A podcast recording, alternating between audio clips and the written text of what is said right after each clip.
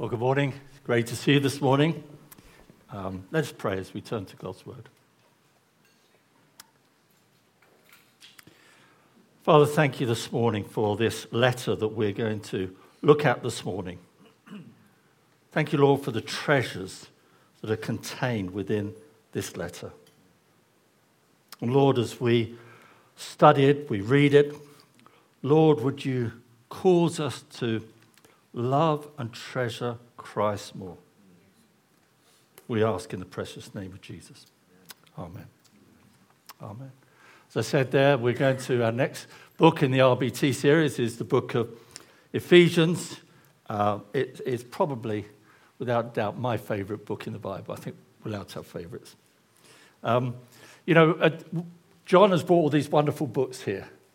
I'm sure when you go and look at them, aside from his recommendations or Nathan's recommendations, you will probably turn to a page, and perhaps it's within the book or it might be on the cover of the book, for endorsements. I wonder who endorses this book. And this morning, before we actually get into the book of Ephesians, this letter, I want to look at some of the endorsements, some of the endorsements to this letter to encourage us in reading and studying this letter. A scholar by the name of Armitage Robinson calls it the crown and climax of Pauline theology. J. Sidlow Baxter, a theologian, he says this although not nearly the longest of Paul's epistles, Ephesians is generally conceded to be the profoundest.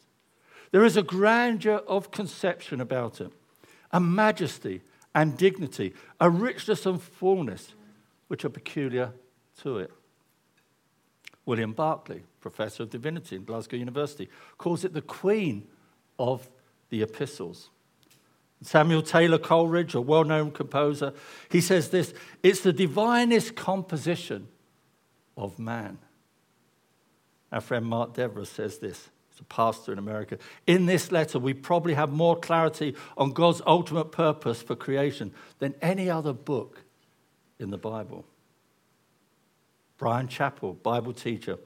Paul Penn's themes so grand that they can take your breath away. John Calvin says, so I'm in good company, he says it's his favorite letter. Well, he says his favorite letter, I think it's my favorite book. But... And then this is, I love this from Dr. Martyn Lloyd-Jones.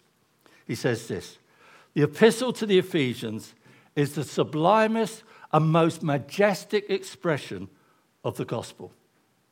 The sublimest and the most majestic expression of the gospel. So let's look into the book and see why these eminent scholars and theologians have said the things that they've said. Now, most of Paul's, well, all of Paul's letters are generally written to, to churches concerning issues and challenges and doctrine concerns that he has within those churches. But the letter to the Ephesians was not written with that in purpose. In fact, many theologians think that this, this letter was like a circular letter that was sent to many, many churches. Some of the manuscripts don't actually have the word Ephesians in it. And in many ways, as I've considered this, this letter, giving this overview, which is, which is really challenging, to be honest, to do Ephesians in this time is, is, is, is, is so rich. But in many ways, this letter, letter confronts the thinking that those outside of the church believe about Christianity. It confronts that thinking. How many people here, how many times have you perhaps done something wrong, used the wrong word, perhaps you used an expletive you regret in the place of work? You've done something you know wasn't kind of godly, and somebody turned around to you and said, Hey, I thought you were a Christian. I thought you were a Christian. Christians don't do that. I remember sitting on a coach on my way to Heathrow. I was going to Uganda, and the lady sitting next to me, and she was, she was about 50, I guess. Uh, I hope I didn't insult her in that, but she's about 50, sitting next to me, and she, she asked me why I was going to Uganda. I explained I was a pastor. And she immediately replied, Well, I'm a Christian. And then she went on to say, I don't go to church, but I try to be good to others. That's what being a Christian is about. Then I had the challenge for the next hour and a half to try and help her out in that. But, But these sort of comments reveal that for so many people, being a Christian is fundamentally about how you live your life. Well, in this book, that thinking is turned on its head. In this letter, Paul wants us to understand our worth in Christ, what God has done for us, and our walk with Christ, what we must do. Although being a Christian should affect how we live, it's not the place we start. So often we start there, and people think we should start there. But it comes as a result, first of all, of what God has done. That's the place Paul starts. In fact, you'll see that in his other letters. You'll see that in Colossians. You'll see that elsewhere. That's not where he, he starts, and it's not where God wants us to start. So this morning we're going to look at uh, two, these two overarching themes of our wealth in Christ, i.e., what God has done for us, and which is contained in chapters 1 to 3. And then, secondly, our walk with Christ, what me, we must do, which is in chapters 4 to 6.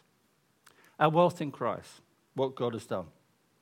I read this in commentary of Warren Wiersbe on Ephesians, and he tells of a, a woman called Hetty Green, who was regarded as America's greatest miser. She died in 1916 and she left over $100 million. She would eat cold oatmeal. She wanted to save on the expense of heating. Her son suffered a leg amputation when he got a, a problem in his leg because she delayed too long to find a free clinic. She didn't want to pay for any work done on him. She was wealthy, and yet she lived like a pauper. She was so foolish, they say, that she hastened her own death by bringing on an attack of apoplexy while arguing about the value of drinking skimmed milk. This was this, this, this attitude that had affected her. Wiersbe says Hetty Green is an illustration of too many believers today. They have limitless wealth at their disposal, and yet they live like paupers. It was to this kind of Christian that Paul wrote the letter to the Ephesians. As I said in the first three chapters, Paul is telling us about our spiritual blessings in Christ. If you turn to chapter 1, turn to chapter 1 of Ephesians. After his greeting, Paul says this incredible statement Sometimes I think we can gloss over this statement. Blessed be the God and Father of our Lord Jesus Christ, who has, who has blessed us in Christ with every spiritual blessing in the heavenly places. He has blessed us. He has blessed us in Christ with every spiritual blessing. Every, every spiritual blessing. This could be considered as possibly the most profound sentence in all of Scripture that relates to us, relates to you and I as believers. And Paul uses the expression in Christ throughout this book 27 times because he's wanted to describe the spiritual position of the believer. That we are identified with Christ, that we are in Christ, and therefore able to draw on the wealth of Christ for our daily living. The whole of our salvation can be summed up with this reality of our union with Christ. If you've never studied it, I encourage you, encourage you to look through it. If you've got a, a computer where you can key in looking for certain words, look at in Christ. Look at in Christ. It's an incredible study and it'll bless your soul. The union with Christ is not a single is not a single blessing we receive in our salvation. It's the best phrase to describe all the blessings of salvation. Listen to what Paul goes on to say about these spiritual blessings. He said, We were chosen before the foundation of the world. We were chosen before God even created this world. Think about that. God chose you. God chose you before the foundation of this world we have been adopted in Christ. We're adopted. We're in the family of God. We're not workers of God. We're in the family of God. We're in Christ. We have all that Christ is. We have been redeemed and received forgiveness of sins, been reconciled to God. redeemed. We've been bought with a price and the forgiveness of sins. There's no more sins to forgive, although we acknowledge we still sin, and we need to acknowledge that to God in repentance. But we've received forgiveness in Christ. And we have obtained an inheritance in Christ. And finally, he says here, we've been sealed with the Holy Spirit. What incredible truths those are. What incre- I mean, if we had time, we could, we could discuss each one of those statements. We could spend time, we could spend hours just looking at each one of those spiritual blessings. But Paul goes on to say, having declared these incredible truths, he prays, he's saying these are what the truths are, but now he's saying, I want to pray that you would know, you would know the wealth that is ours in Christ. So, what does he pray for? He prays that we would have the spirit of wisdom and revelation. Prays that we would, we would know, we would, we, not, not just general wisdom, but wisdom about God, wisdom about his word, revelation of the word of God. That the eyes of our hearts would be enlightened. Eyes of our hearts, our emotions, it wouldn't just be a head knowledge, but it would affect our very being that we would know the hope to which He's called us. We would, we would know what are the riches of His glorious inheritance in the saints. And He would praise that we would know the greatness of God's power towards us. That's what Paul prays for. Having outlined what the spiritual blessings are, he said, I pray that you would know these things. You would, they, would, they would be deep within your lives. Then Paul in chapter 2 takes time to contrast this spiritual condition, our spiritual condition before salvation, with our spiritual condition now for those of us who are in Christ. And so he reminds us that once we were dead in our trespasses and sin, subject to Satan, subject to fleshly passions, and being under divine condemnation. And then in chapter 2, verse 4, Paul says, But God, being rich in mercy, and because of his great love to us. And then he goes through and contrasts these things that he's already said that we were dead in our trespasses and sins, subject to Satan, subject to fleshly pattern, passions, and under divine co- condemnation. He says, Now, he made us alive together with Christ. He made us alive. We didn't make ourselves alive. We can't. Can't make yourself alive. You're dead, you're dead. But He made us alive with Christ. He has saved us by grace. He has seated us in the heavenly realms. We have become the riches of His grace, being recipients of His kindness. And he emphasizes this grace. Already it's explicit in the fact that he made us alive with Christ, but he says his grace is a gift of God. But he wants us to be sure there's nothing that we've done to earn or deserve this. It's not a result of works. Why? He says, so no one can boast. We can't boast in our salvation. Seeing these glorious truths should, should humble, ourselves, humble ourselves before a holy God. And in the light of what God has done, Paul goes on to explain the difference that these glorious truths make in our lives. And he does this by again, and he uses this contrast our, our previous relationship to Christ to our new relationship in Christ. Chapter 2, verses 11 and 12. Paul says, We were without Christ, aliens to the commonwealth of Israel, strangers to the covenant of promise without hope and without God in the world. Then he has this kind of, another, we go into another kind of but, but then in verse 13, he, he describes contrasting that where we were before Christ, our new relationship in Christ. He says, We've been brought near to God. We have peace with God. We've been reconciled to God. We have access to the Father no longer aliens, but fellow citizens with the saints of the household of God, and being built together into a dwelling place for God by the Spirit. What an incredible transformation. I said, I mean, it, it, it, the time we've got and doing an overview is difficult because these are rich truths, rich truths. Each one of those things just we could, we could focus on and spend time looking at.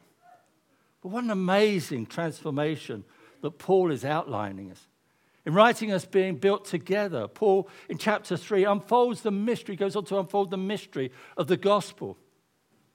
That in Christ, what, what was the mystery of God? It wasn't that there was a gospel, that wasn't a mystery. But the mystery that he's unfolding here is that of the gospel that in Christ there is a unity between the Jews and the Gentiles. The Jews believed in, not maybe the gospel as we understand it, but they believed that someone was going to come and rescue them. But the unfolding, really, here of this mystery that Paul's talking about is this unity between the Jews and the Gentiles. See, the gospel has made peace between Jew and Gentile. The barrier between the Jew and the Gentile that was there has now been broken down. It has been destroyed. Destroyed. And in that, he goes on to outline his calling to preach the unsearchable riches of Christ to the Gentiles. And that who, all who are in Christ are members of the same body, united in Christ, and that through his body, the church, the manifold wisdom of God might be made known. Having unfolded this mystery, he said, Now this is a calling. It's a calling now that I have to preach the unsearchable riches of Christ to the Gentiles. And then Paul goes on to his second prayer in this book. The first prayer he was praying that we might know. This prayer, he goes on to, is to pray that we might be strengthened. We might be strengthened, strengthened with power in our inner being, so that Christ might dwell in our hearts, that we may be rooted and grounded in love, and we would know the love of Christ, being filled with all the fullness of God. Being filled with all the fullness of God. And then it's as if at the end of, end of chapter 3, it, it's kind of almost like he's, he's, he's become overwhelmed himself. He's kind of like, wow, wow, wow, I've been writing these truths, I've been penning this letter. And he becomes overwhelmed that he, instead of putting a doxology, a, a praise at the end, he, he sticks it right in the middle of this book. He moves to, into doxology, a hymn of praise, before going on to chapter 4. As we go on to chapter 4 and look through chapter 4 to 6, these chapters deal with our second thing that we want to look at this morning our walk with Christ. First was our wealth in Christ, what Christ has done for us. Now, our walk with Christ, what we must do. Paul, having spent time addressing, and actually, we haven't got time to go into this, but look at some of the words that he, he uses. He, you know, he uses lavish, richly. I mean, that, that, that, it doesn't just kind of use just terms. He, wants us to really fully understand. But having addressed, addressing what depths of wealth we have in Christ, he now transitions into our response to what God has done. He's gone to great lengths to outline what God has done. And he doesn't want us to rush into how we are to live without grasping the wealth we have in Christ. So often we, we want to get into how do, how, would, how do we do it? How do we live this life? Well, Paul's saying, get hold of this first. Get hold of this wealth that you have in Christ, what Christ has done for you. I kind of feel he'd like to say, if he was here this morning and he's just read the first three chapters, just use your imagination a bit here, but he's read the first three chapters and he then says, Now stop. Have you got it? Have you got it? I'm not going to go on until you got it. He wants us to be sure before we talk about how we live that our lives are motivated by grace. This is an incredible letter of grace. Grace goes all the way through it. He wants us to be motivated by grace. Sinclair Ferguson wrote this. I love this. The great gospel imperatives to holiness are rooted in indicatives of grace that are able to sustain the weight of those imperatives. The, the apostles do not make the mistake that's often made in Christianity. For the apostles, the indicatives, who Christ is and what he has done, are far more powerful than the imperatives. In other words, what we are to do. So often in our preaching, the indicatives are not strong enough, nor great enough, holy enough, gracious enough to sustain the power of the imperatives. Excuse me. you get that? It's getting hold of the indicatives, what God has done, what we've been made in Christ. To get that to a place where that's strong enough for us to be able to lead into how we need to live our lives.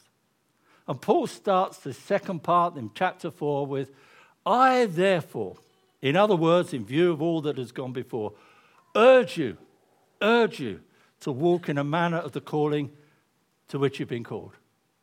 Now, just briefly here, we need to be careful here. Paul is not saying we're worthy. He is not saying we're worthy to be called. But in the light of God's mercy and grace towards us, which is a high calling, that we walk in a way, a lifestyle, lifestyle that reflects that high calling in Christ. We've not, we're not worthy. Don't look at that and think, walk in, walk in a manner worthy. We're not worthy.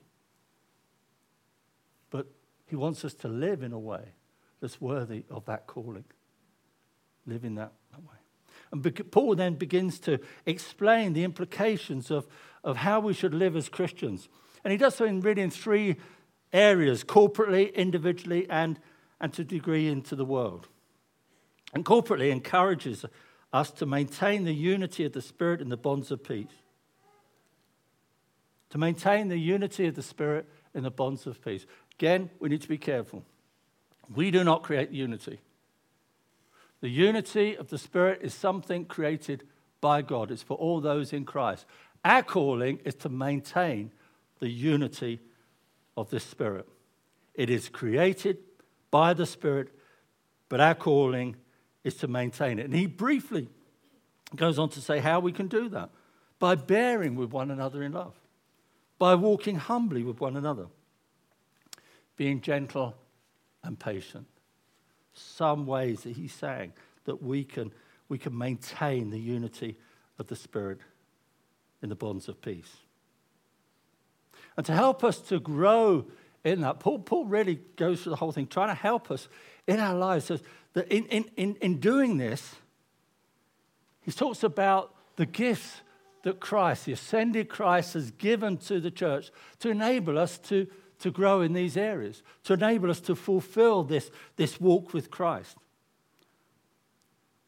He says here that Christ has given ministry gifts to the church apostles, prophets, evangelists, pastors, and teachers to equip the church, build up the body of Christ, to build together the body of Christ, and to build out and grow the body of Christ.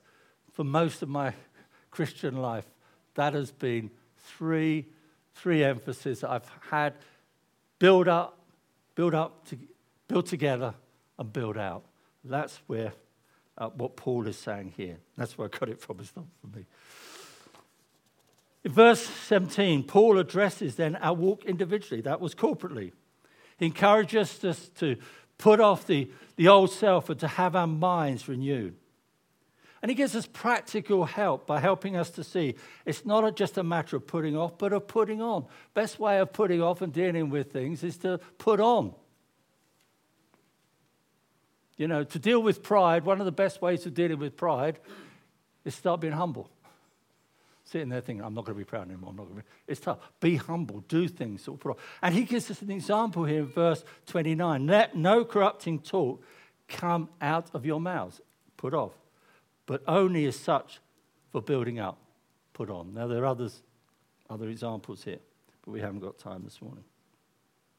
And then he continues this theme in chapter 5 and deals with how we should walk in a manner worthy outside the church. Again, let's just take one verse, example, verse 11.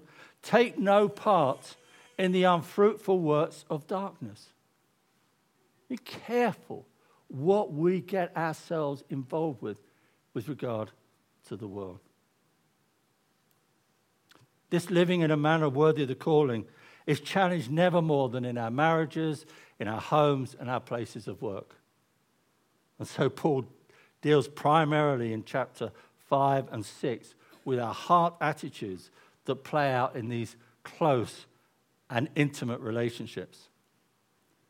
Telling wives and husbands how to behave towards one another, he introduces the doctrine of the nature of the church and the relationship of the church to Christ.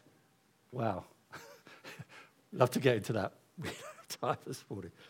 You'll notice when you read this part of the letter, when he addresses husbands, uh, wives to husbands, children to parents, servants to masters. He addresses the wife first, the children, and the servants. You'll probably think it should be the other way around. You know, you dress, dress the parents before you dress the children. Why does he do this? Well, Paul is concerned about a particular issue here. Having said in verse 5, verse 21, all of us are to submit to one another out of reverence for Christ. He clarifies that all of us should have submissive, loving attitudes, humble attitudes to one another.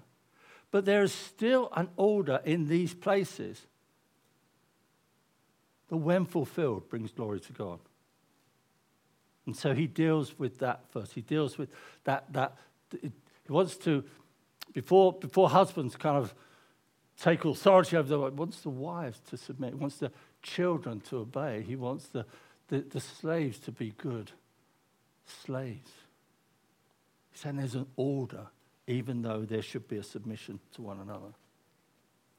And Paul, being aware of the battles that sin, with sin that we will face in walking worthy, gives us insight into the weapons and armor we need to fight the enemy.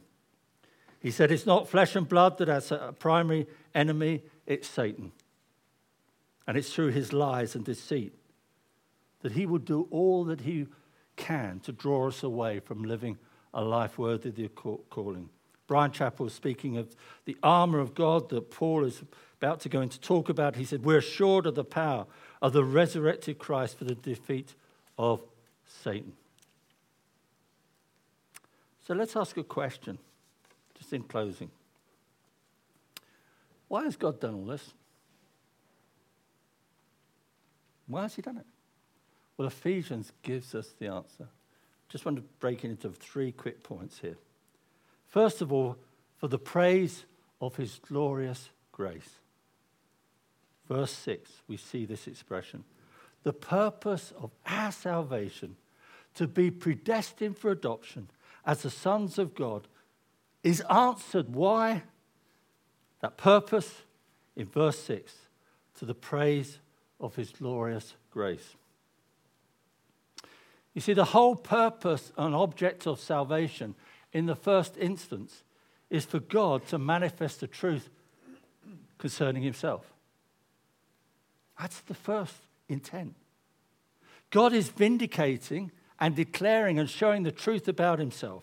Salvation vindicates the greatness and character of God in a special way and in a manner nothing else does. To look at this when you study it, look in, into this aspect. Secondly, so for the praise of his glorious grace, for showing his grace. Chapter 2, verse 7 says, uh, this is an incredible statement to me. So that in the coming age, ages, he might show the immeasurable riches of his grace and kindness towards us in Christ Jesus. I've used, want to use a doctor to help us in this text.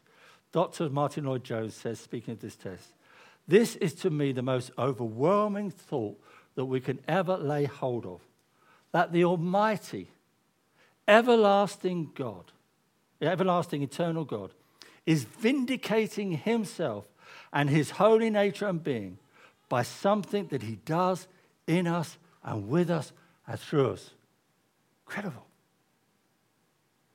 God's way of vindicating himself because of man's sin and because of Satan's destruction. It's something he does in us and with us and through us, so that in the coming ages he might show the immeasurable riches of his grace and kindness towards us in Jesus Christ. Doctor goes on to say this Who am I and what am I that God should ever looked upon me and chosen me to, to be a part of his plan and purpose? To vindicate himself, his greatness, his glory, his wisdom, his love, his mercy, his kindness, his compassion before the principalities and the powers in the heavenly places. One of my favorite uh, authors is John Newton. He writes this For if we were not vile and worthless beyond expression, the exceeding riches of his grace would not have been so gloriously displayed. His glory shines more in redeeming one sinner than in preserving a thousand angels. Paul says, he's speaking about this text, Paul says, God has done all this so that he may present a spectacle to all future ages, not only in this world, but also that which is to come. But you think, wrapped up in our salvation for us, but you know what? There's something bigger than us. It's much bigger than just us. It's for the praise of His glorious grace. It's for Him to be able to reflect His grace. Isn't it amazing that God so graciously granted us salvation so that He might show the incomparable riches of his grace. Paul here wanted his hearers to realize the glory that awaits us and allow that to change our view of our lives in this world. And then the third thing, for God's glory. The chief end, intent, and object of salvation. The chief end, intent, and object of salvation is the glory of God. We, why we were saved? Why adopted as children to God to the praise of his glory and grace. This isn't ultimately about us. Paul wanted us to know this, but his glory. I want to close just with Paul's doxology at the end of chapter 3. Now to him who is able to do far more abundantly than all we ask or think, according to the power at work within us, to him, to him be the glory in the church and in Christ Jesus throughout all generations, forever and ever. Let's pray. Well, Father, thank you this morning. Thank you this morning for blessing us with every spiritual blessing. Thank you, Lord, for this amazing grace that we have received. And Father, we're so grateful that you have chosen us to be part of your eternal purposes. Lord, would you as we study this book, would you enlarge our understanding and deepen our love for you? Would we grow in our affections for you and live lives worthy of the calling? We ask this in the precious name of Jesus and for the glory of God. Amen.